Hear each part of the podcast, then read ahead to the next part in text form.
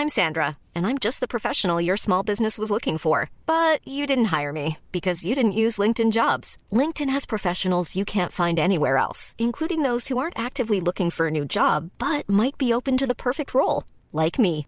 In a given month, over 70% of LinkedIn users don't visit other leading job sites. So if you're not looking on LinkedIn, you'll miss out on great candidates like Sandra. Start hiring professionals like a professional. Post your free job on linkedin.com/people today. Hey, it's Ryan Reynolds, and I'm here with Keith, co star of my upcoming film, If, only in theaters, May 17th. Do you want to tell people the big news? All right, I'll do it. Sign up now and you'll get unlimited for $15 a month in six months of Paramount Plus Essential Plan on us. Mintmobile.com slash switch. Upfront payment of $45 equivalent to $15 per month. Unlimited over 40 gigabytes per month. Face lower speeds. Videos at 480p. Active Mint customers by 531.24 get six months of Paramount Plus Essential Plan. Auto renews after six months. Offer ends May 31st, 2024. Separate Paramount Plus registration required. Terms and conditions apply if rated PG. Planning for your next trip? Elevate your travel style with Quince. Quince has all the jet setting essentials you'll want for your next getaway, like European linen, premium luggage options, buttery soft Italian leather bags, and so much more. And is all priced at 50 to 80% less than similar brands. Plus, Quince only works with factories that use safe and ethical manufacturing practices. Pack your bags with high-quality essentials you'll be wearing for vacations to come with Quince. Go to quince.com slash pack for free shipping and 365-day returns. Du lytter til en podcast fra TV2. Hen over sommeren tager jeg otte værtspersonligheder med ud af studiet til en snak om en dato, der står særlig skarp i deres hukommelse. Vi kommer forbi store verdensomspændende datoer, som de fleste af os tydeligt husker. Vi skal tale om begivenheder, hvor vores hovedpersoner var til stede i kraft af deres arbejde. For hvordan er det egentlig at stå der midt i de historiske øjeblikke, hvor du har til opgave at formidle, hvad der foregår til hele landet? Og hvad gør det ved mennesket bag arbejdet? Både professionelt, men også som privatperson. Lige præcis den dag, der kan jeg huske i detaljer. Og hun står bare der med tårerne ned og oh. Your son will be okay. Oh. Det her, det er verdens sjoveste mulighed. Alt det vil vi dykke ned i over sommeren. Jeg hedder Joachim Claus Høj Bindslev. Velkommen til datoen, vi aldrig glemmer.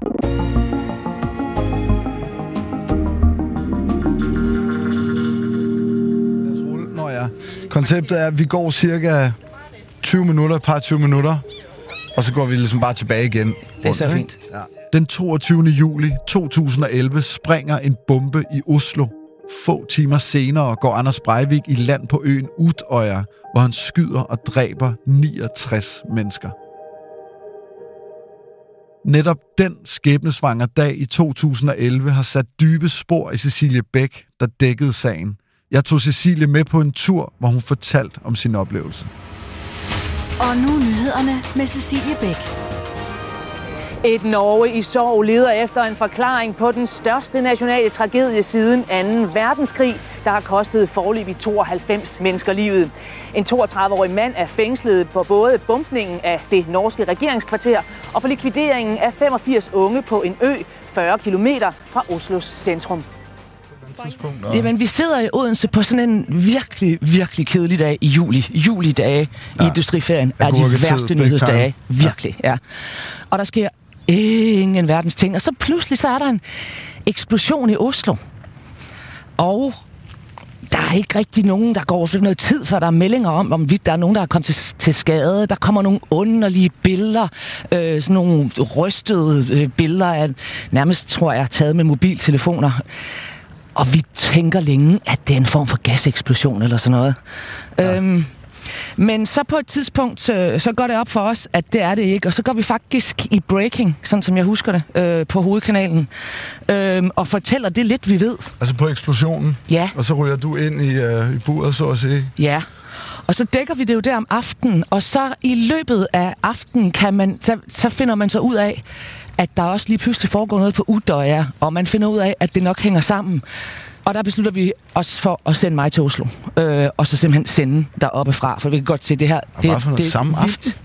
Sammen, ja, næste morgen. Okay. Øh, helt vildt tidligt. Og jeg kan huske, jeg, altså, jeg kommer hjem efter den der vagt, der skal pakke mine ting, og mens at de der nyheder om, hvor mange der er omkomne, øh, begynder altså at tække ind, og tallet stiger og stiger, og det går bare øh, langsomt op for en, altså hvad det er for et vanvidsscenarie, der har udspillet sig derude. Og da jeg vågner næste morgen, der er jeg fuldstændig vantro, finder ud af, at han har slået 69 mennesker ihjel på den ø. Ja. Altså jeg får godsud bare, jeg fortæller ja, ja, ja, ja, ja. det nu, ikke? Det var bare så vildt. Og så unge mennesker, der er demokratiinteresserede, som mødes for at diskutere politik og demokrati på verdens mest uskyldige, vanvittige, smukke sommerø. Wow, altså. Ja, ja, ja. Og, og så det der gigantiske tillidsbrud, der også ligger i, han bilder dem ind, han er politimand og så videre, ikke? Ja, wow. Nå, så, så ind i en flyver, og så ankom til Oslo, som var så stille, som har jeg aldrig oplevet en hovedstad være. Det eneste, man kunne høre, det var lyden af glasskår, der blev øh, faret sammen. Det lød, den der lyd, rigt, rigt, rigt. Hvornår lander du der om morgenen, eller Ja, klokken syv om morgenen måske. Jeg er i hvert fald helt tidligt inde i Oslo, for snakket mig ind bag ved nogle politiafspærringer på en eller anden mærkelig måde, og kommer ind i regeringskvartalet, hvor eksplosionen har foregået. Og altså, det er, den har været så massiv, den eksplosion. Det er mange gader væk. Altså, vinduerne er trykket ud i sådan noget 4-5 gader derfra. Men det der med en hovedstad, der bare er så stille, det er der noget virkelig, virkelig unaturligt i. Altså, det føles lidt som om, du ved, at der havde var gået en neutronbombe af, eller sådan noget, ja, og, alt, og alt liv var forsvundet. Ja. Men, men kan du så huske for eksempel, da du så kommer til Odense, I sidder der og sluder på redaktionen. Jeg kan bare tydeligt huske, at jeg stod der tænkte, shit mand, et eller andet giga-terrorangreb med nogle øh, jihadister i, i Oslo nu, eller sådan noget, ikke? Jo. Vi tænkte, at det var et eller andet, altså, at det ikke var et terroranslag, men det var et eller andet, der var gået galt. En eller anden gasinstallation eller sådan noget, fordi Og så er Oslo... ikke helt op at køre på den måde? Mm, altså, Jamen, der, der gik bare noget tid, før det gik op for os, hvad vi havde med at gøre. Altså, øh, sådan noget sker bare ikke i Norge. Altså, det gør det bare ikke. Nej. Øh, I øvrigt, et år efter var jeg op og lave noget på etårsdagen. En, en dokumentar, hvor jeg fik lov til at komme ned i hullet, som var sprunget. Ja. Og jeg var også inde i regeringsbygningerne, hvor de intet havde rørt. Altså, de havde bare øh, spær- afspærret området.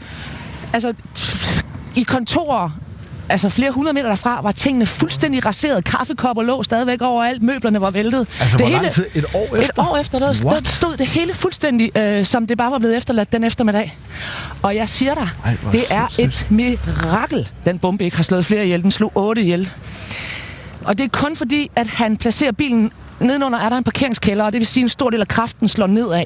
Ja. Hvis den ikke havde kunnet det, hvis den havde stået på solid ground, så har jeg slet ikke tænkt på, hvad der var sket med de bygninger der. Det, har, det var en massiv eksplosion. Og jeg kan også huske, at jeg gik rundt i de der gader, hvor at, øh, sådan nogle koverindækninger fra tage øh, lå og flød overalt, fordi det simpelthen bare havde altså, revet tagsten af, og jeg må simpelthen revet inddækninger ud øh, af vinduer. Det var virkelig øh, Shit. en, Men- en hissig bombe, det der. Og så er på vejen hjem, begynder der jo så, mens jeg sidder i toget hjem, begynder der jo så at komme nyheder ind om, at der også er foregået noget på en eller anden ø, man på det tidspunkt aldrig nogensinde havde hørt om. Ja, ja. Men omfanget af det kender man jo også først næste formiddag. Altså, hvor mange der reelt er blevet dræbt derude. Og sådan som jeg husker det, da jeg går i seng, der tror man måske, der er blevet dræbt en 10-12 stykker ude på den ø, og det er jo i sig selv fuldstændig vanvittigt. Men altså, altså jeg troede ikke mine egne øjne, da jeg stod op næste dag og fandt ud af, at drabstal, altså at tabstallet var 69. 69 mennesker. Du må være pisse træt, ja? Eller du kører på Nej. et eller andet adrenalin, eller Ja, hvad? nej, nej, nej. Der, man er bare glad for at være i live nærmest. Altså, fordi man er... Altså, det er jo som at stige ned i Mordor, altså, øh, og finde ud af, at der findes mennesker, der kan finde på at gøre den slags. Så nej, nej, det tænker man slet ikke over. Nej, nej, nej. Øhm, men vi tænker selvfølgelig praktisk, hvor kan vi sende fra? Fordi vi sendte øh, simpelthen 19'eren, hvilket vi heller aldrig rigtig havde gjort før. Ligesom taget 19'eren ud af huset. Det tror jeg var første gang, vi gjorde det. Så vi skulle også lige finde ud af, hvor vi skulle sende fra, og hvor tæt på kunne vi komme, og hvem gør hvad. Øhm, fordi vi var nødt til både at være til stede i Oslo, men også øh, at få nogen ud i nærheden af Ja. Udøjer. Og det er ikke, altså, jamen, Hvad gør I så? Sådan hospitalerne og sådan noget, var vi også nødt til at, at være i kontakt med.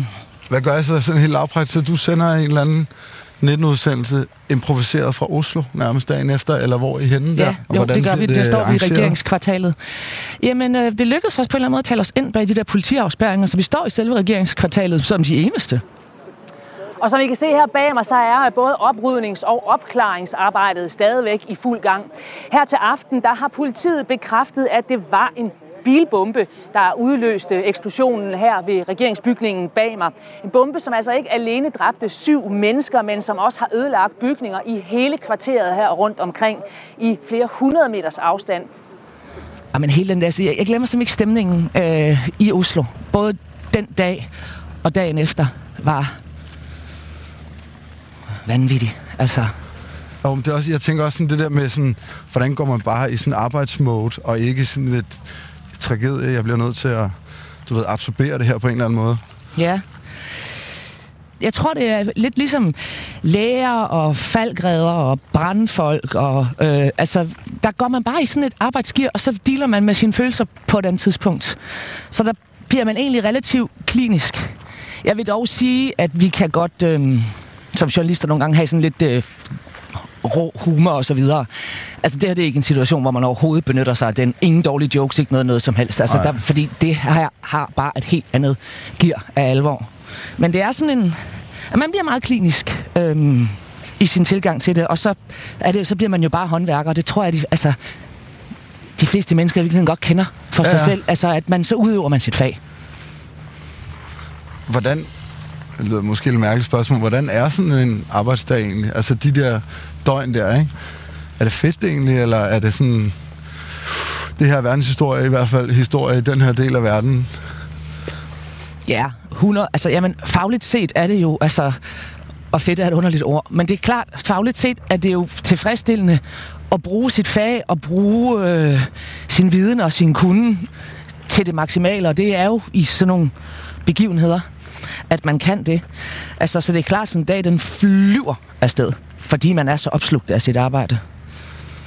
Hvornår går I seng? Sidder I nogensinde og får en eller anden øh, fadelse 190 kroner i Oslo? eller, du ved?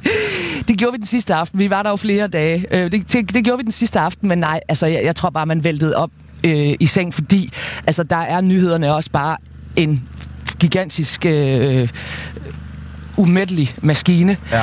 Det har jo sikkert været noget med at skulle op klokken 6 næste dag og lave live på news. Ja, ja, ja. Øh, så, øh, så det gjorde vi ikke, nej. Det var også så stor en mundfuld, den kunne ikke rigtig drikkes væk. Anyway, om man så havde forsøgt. Nej. Hvor hurtigt var du henne på Utøya? Altså, du har jo også dækket øh, vilde terrorangreb i andre steder i, i verden. Øh, I Danmark for eksempel, eller Ja, Frankrig. Nice, øh, Tyskland. Bataclan, Ja, ja. Tyskland. Jeg ved ikke hvad. Altså, hvorfor var det det her, der ligesom var dagen for dig? For jeg har aldrig øh, dækket noget, der påvirkede et land så meget. Fordi det er Norge, fordi at Norge på mange måder er forbundet med sådan noget uskyldigt, øh, rent. Altså det rystede jo nationen på en måde, som altså, franskmændene har prøvet terrorangreb før. Øh, det har tyskerne også. Det, det var, altså, her kunne du virkelig mærke, at hele landet var gået i stå. Altså jeg har aldrig set en, en, noget være affolket på den måde andet end det der oprydningsarbejde. Og så dagen efter havde de jo sådan en mindehøjtidlighed ved Domkirken, hvor gaderne var fuldstændig fyldte, men igen er Altså fuldstændig, ja, Ja.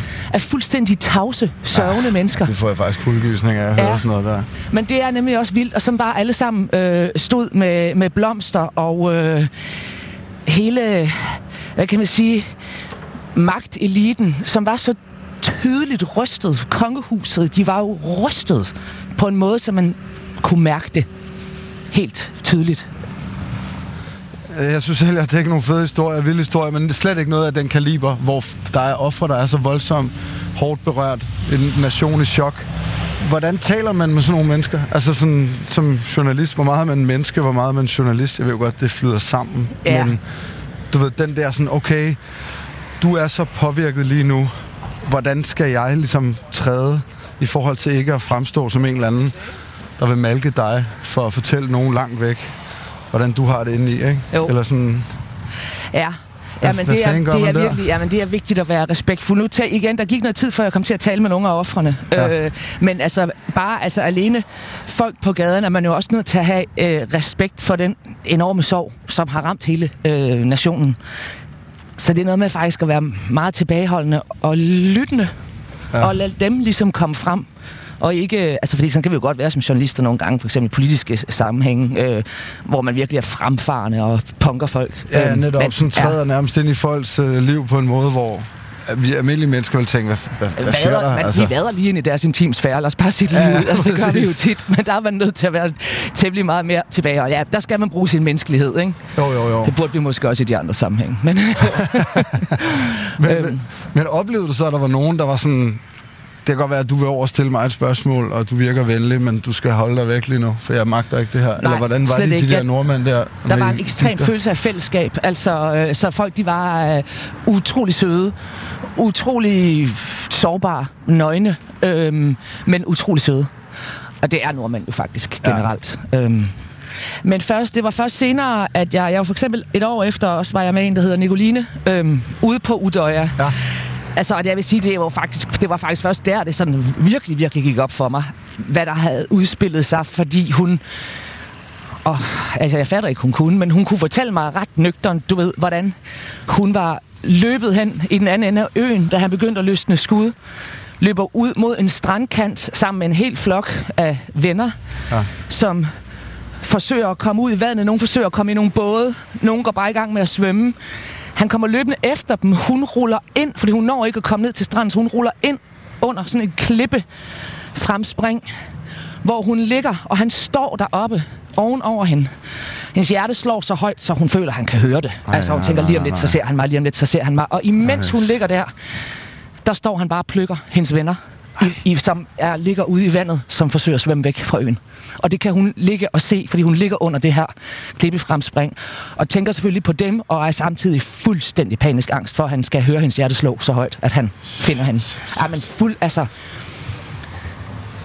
Fuldstændig vanvittigt. Fuldstændig vanvittigt, altså, for et ungt menneske at opleve, ikke? Hold nu kæft, mand. Ja. Nogle gange så synes jeg, at det kan være svært at mærke det inde i maven, selvom man godt kan se redslen og den ligesom menneskelige tragedie. Ja. Men når, man så, altså, når du så står der ved siden af og fortæller det, altså sådan til mig på Tomandshånd, så er det som om, det berører mig mere, end, du ved, end hvis jeg... Jamen, det var også først der, det virkelig gik op for mig, hvad det var, der var foregået. Altså, øh, og hvor brutalt det var. Og hvor syg han er i hovedet. Ja, ja, Og kæft, hvor han syg i hovedet, mand. Altså, wow. Men kan, kan du egentlig huske den der, nu siger du det faktisk nærmest et år efter, at, hvor du får den der sådan meget, meget sådan uhyggelige beskrivelse af, hvordan hun ligger der og kæmper for sit eget liv og ser sine venner blive forsøgt myrdet. Nogle af dem bliver det måske. Ja, ja, det blev der nogle af dem, ja. Altså, hvornår det går op for dig og resten af holdet i Oslo og i øvrigt hele verden. Altså, det er ikke bare den der, bare i godsøjne, den der vanvittige bombe, der har slået otte mennesker ihjel. Det er 69, primært meget unge mennesker, der er blevet skudt ned af en mand, der er forklædt som, som betjent. Ja, Altså, kan du huske det der øjeblik, hvor det er sådan, what? ja. Øh, det er, jeg, jeg ved ikke, om vi selv egentlig har vist de billeder, men vi har jo adgang til alle mulige øh, øh, billeder. Men det er, da man ser de der ligeposer kom, begynde at ankomme øh, ved den havn, den lille bitte havn, øh, hvor at færgen går til Udøya. Ja. ja, der går det op for en, at det her, det er virkeligt. Det er sket. Der ligger unge mennesker. Der ligger nogens søn, der ligger nogens datter inde i den pose der. Og det er jo ikke bare en eller fem. Det er mange. Ah. Ja. Det, det, jeg tror, det er ligesom er der, hvor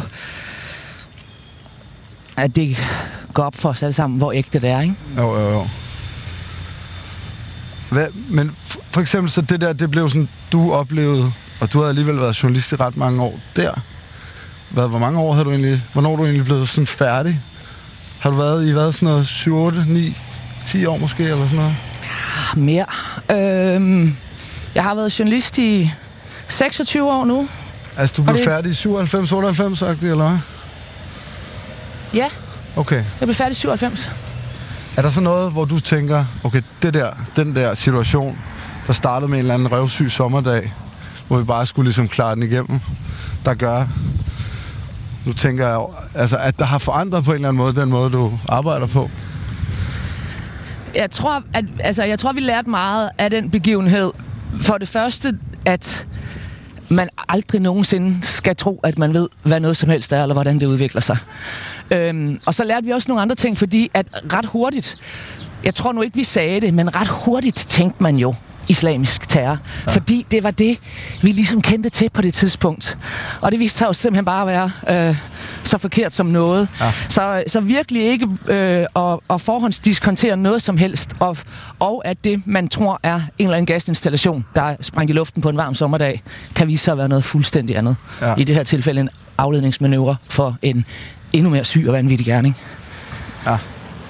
Så jeg har fået et, hvad kan man sige, mindre klinisk forhold til det, fordi vi jo godt nogle gange kan være sådan journalister, du ved, hvis, altså jeg læser nogle gange højt i en, det vi kalder en voice-over, ja. hen over noget billedtapet, at uh, der, så er der 23, der er omkommet i Bangladesh i en togulykke, et eller andet, du ja. ved, sådan, jeg kan ikke engang måske huske en halv time efter, jeg har fortalt om den historie. Ej.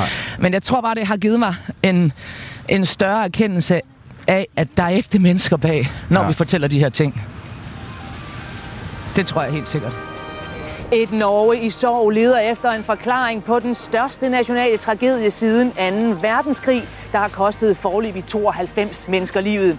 En 32-årig mand er fængslet på både bumpningen af det norske regeringskvarter og for likvideringen af 85 unge på en ø 40 km fra Oslos centrum. For sådan, du ved, talt det igennem undervejs? Er der en eller anden debriefing, når jeg kommer hjem? Sådan, okay, det her godt være, at vi ikke lige var i fare, men hold nu kæft. Øhm, ja, altså den sidste aften, der havde vi, kan man godt sige, en form for debriefing på mit hotelværelse, hvor vi tømte minibarn. Det lyder vildere end det er, for jeg tror, vi var en 10-15 mennesker, så meget er der ikke i, i en minibarn nowadays. øhm, men, men ja, altså, der sætter vi os ned og kigger hinanden i øjnene og, og siger, wow, altså, hvad, hvad er det egentlig, vi lige har oplevet? Og dem, der havde været ude ved, øh, ikke selv på selve Udøjer, for det kunne man ikke komme på det tidspunkt, men der ude ved den der havn, dem, der havde talt med pårørende og så videre, øh, også lige få læsset af, hvad de har oplevet, ikke? Jo. På den måde kan man sige, der er jeg jo ikke sådan... Altså, når jeg er vært i de her situationer, så er jeg ikke frontpersonale. Det er ikke Nej. mig, der sidder i receptionen. Det er jo virkelig dem, der er ude og tage de hårde samtaler og se de grimme ting. Ja. Er der så noget, hvor du tænker sådan uh, udefra, at de almindelige lyttere og seere og sådan noget, der er til dækningen? af sådan noget der. Eller for eksempel sådan en kollega som mig. Noget, der sådan, man ikke kan få med i dækningen. Hvis folk kunne forstå, hvordan det reelt er, eller ja. at mærke det, eller sådan... Ved du hvad, det tænker jeg tit som journalist, øh, men øh, sådan er det jo med... Øh, at man så tit føler sig misforstået, ikke? Fordi at, øh, og jeg forstår godt, at folk synes, at vi er både hensynsløse og ulidelige, og det er vi fandme også nogle gange. altså hold nu op med at blive med at spørge Mette Frederiksen, når hun skal kandidere til den NATO-generalsekretærpost, der der ikke kommer noget svar ud af det alligevel. Ja, ja. Øh, altså, og det er vi. Men jeg vil ønske folk så vores ægte jeg. Ej, altså vi, prøv at, jeg kender, jeg kender faktisk ikke nogen journalister. Jeg fik nu lige kommet i tanke om, som ikke virkelig er i gamet, fordi de mener, at det er vigtigt og væsentligt øh, at, at give folk et godt billede af sandheden og virkeligheden. Altså, øhm, det der med at tillægge os alle mulige øh, kyniske motiver, jeg forstår godt, folk gør det, det er altså bare øh, generelt ikke det, der driver os. Og det er, når folk ikke forstår det, så er det udelukkende vores egen skyld, fordi der er ikke nogen andre at bebrejde end kommunikatøren selv. Men det kan godt gøre mig ked af det nogle gange, at vi ikke har formået at, at, at give folk øh, det billede. Men møder du tit det selv, for eksempel, ja. som uh, journalist ja. og vært? Ja, det gør jeg. Øh, og det forstår jeg også godt. Altså, og hele, du ved, når vi dækker ubehagelige, brutale ting, så kan jeg godt forstå, at der sidder nogen og tænker, hvorfor skal I smøre det her ud i, øh, i fjeset øh, på os? Mm. Men vi prøver jo vidderligt bare at afdække virkeligheden, og hvis folk ikke kender virkeligheden, så har vi heller ikke nogen mulighed for hverken at tage stilling, eller forsøge at påvirke eller forandre den. Så derfor, uanset hvor brutal virkeligheden er, så er vi jo nødt til at formidle den på en eller anden måde. Så i forhold til Udøjer, ikke? Ja. Har, har du oplevet sådan lignende situationer, sådan, okay, det var fedt og vigtigt at være op og dække det, men hvorfor skulle vi ud på øen igen og gennemleve de der redsler, som du var for eksempel. Var der nogen, der også kørte sådan noget? Eller var det, det... det kan jeg ikke huske, men jeg tror heller ikke rigtigt, at jeg var til stede på de sociale medier dengang, så, så hvis der har siddet nogen og rastet på den måde, så er jeg ikke blevet konfronteret med det. Øhm, øh, nej, men sådan det husker jeg ikke. Men, men der tror jeg også, det stod klart for enhver, at det var en virkelighed, vi var nødt til at forholde os til. Uh, at vi var nødt til at også forholde os til, hvordan noget menneske kan blive så syg låget, som mm. han er, uh, og kan få lov til på en eller anden måde i al ubemærkethed at udvikle sig i så sindssyg en retning, uden at der på en eller anden måde bliver skrevet ind. Det, det var vi jo nødt til at forholde os til alle sammen. Ja. Men øh, faktisk i forbindelse med, med Udøjer, der talte jeg så også med øh, Breiviks forsvarsadvokat. Ja. Som øh, jo, kan man sige, ligesom at folk nogle gange bliver vrede på os, så bliver folk enormt vrede på ham. Ja. Øh, allerede, altså, Breivik havde bedt om ham. Øh, han havde sagt ja, dagen efter han bor sådan helt vildt skønt øh, i udkanten af Oslo, i sådan et vildt dejligt villakvarter, der ligger sådan ned, af, ned mod fjorden og så videre. Ja, ja, super. Så stod folk og demonstrerede foran hans hus, øh, hvor hans kone og børn også var inde, og var sådan lidt wow. Oh. Og så gik han ind, og det var ikke, ikke, ikke kun på grund af folks vrede, men fordi han også var sådan... Det var jo så voldsom en gerning, at han sagde til sin kone, jeg, jeg, jeg ved sgu ikke, altså jeg ved ikke, om jeg kan forsvare ham. Hvor han så fortalte mig, at hun havde sagt til ham, det skal du. Det er din pligt. Og hun er selv sygeplejerske, og hun sagde, hvis jeg havde stået på skadestuen, og han var kommet såret ind, så havde jeg jo også behandlet ham. Det er min pligt. Det er den hippokratiske ed, du Præcis. har bare ligesom og, at hjælpe. det, og på samme Wow. måde, så er det din pligt at forsvare ham. Øhm, og så gjorde han det. Men det var også, altså, wow, han har fået meget skrald undervejs, ikke? Jo, jo, jo. Det synes jeg er noget af det fede ved vores job. Vi møder så mange overdrevet vilde mennesker. Han var vild, ham der. Altså, fordi jeg har kæft, at jeg havde skulle fundet en eller anden undskyldning og bakket ud af den der øjs, om jeg havde orket det. Ja. Tænk så, han stadigvæk, altså, han sidder inde i det spil, så- mutters alene, han klager over alting i øvrigt. Ja, han klager over, at han ikke bliver behandlet ordentligt Ja, og sådan noget. Ikke? ja, Hold ja. nu kæft, mand. Ja. Nå, tusind tak for din tid. Det, Det var så lidt. pisse sjovt at høre. Ja. Øh, eller også Kæmpe fornøjelse. at høre. Og ja. jeg, jeg gik ikke det her i solen og fik øh, kuldegysninger flere gange. Ja, Kæft, mand. det er en vild historie. Ja, det er så sindssygt. Så, ja.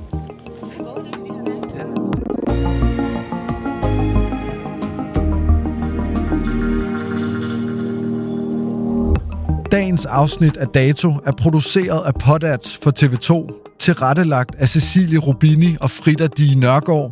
Christoffer Platou står for lyddesign, redaktør er Cecilie Rubini, og mit navn er Joachim Claushøj Bindslev.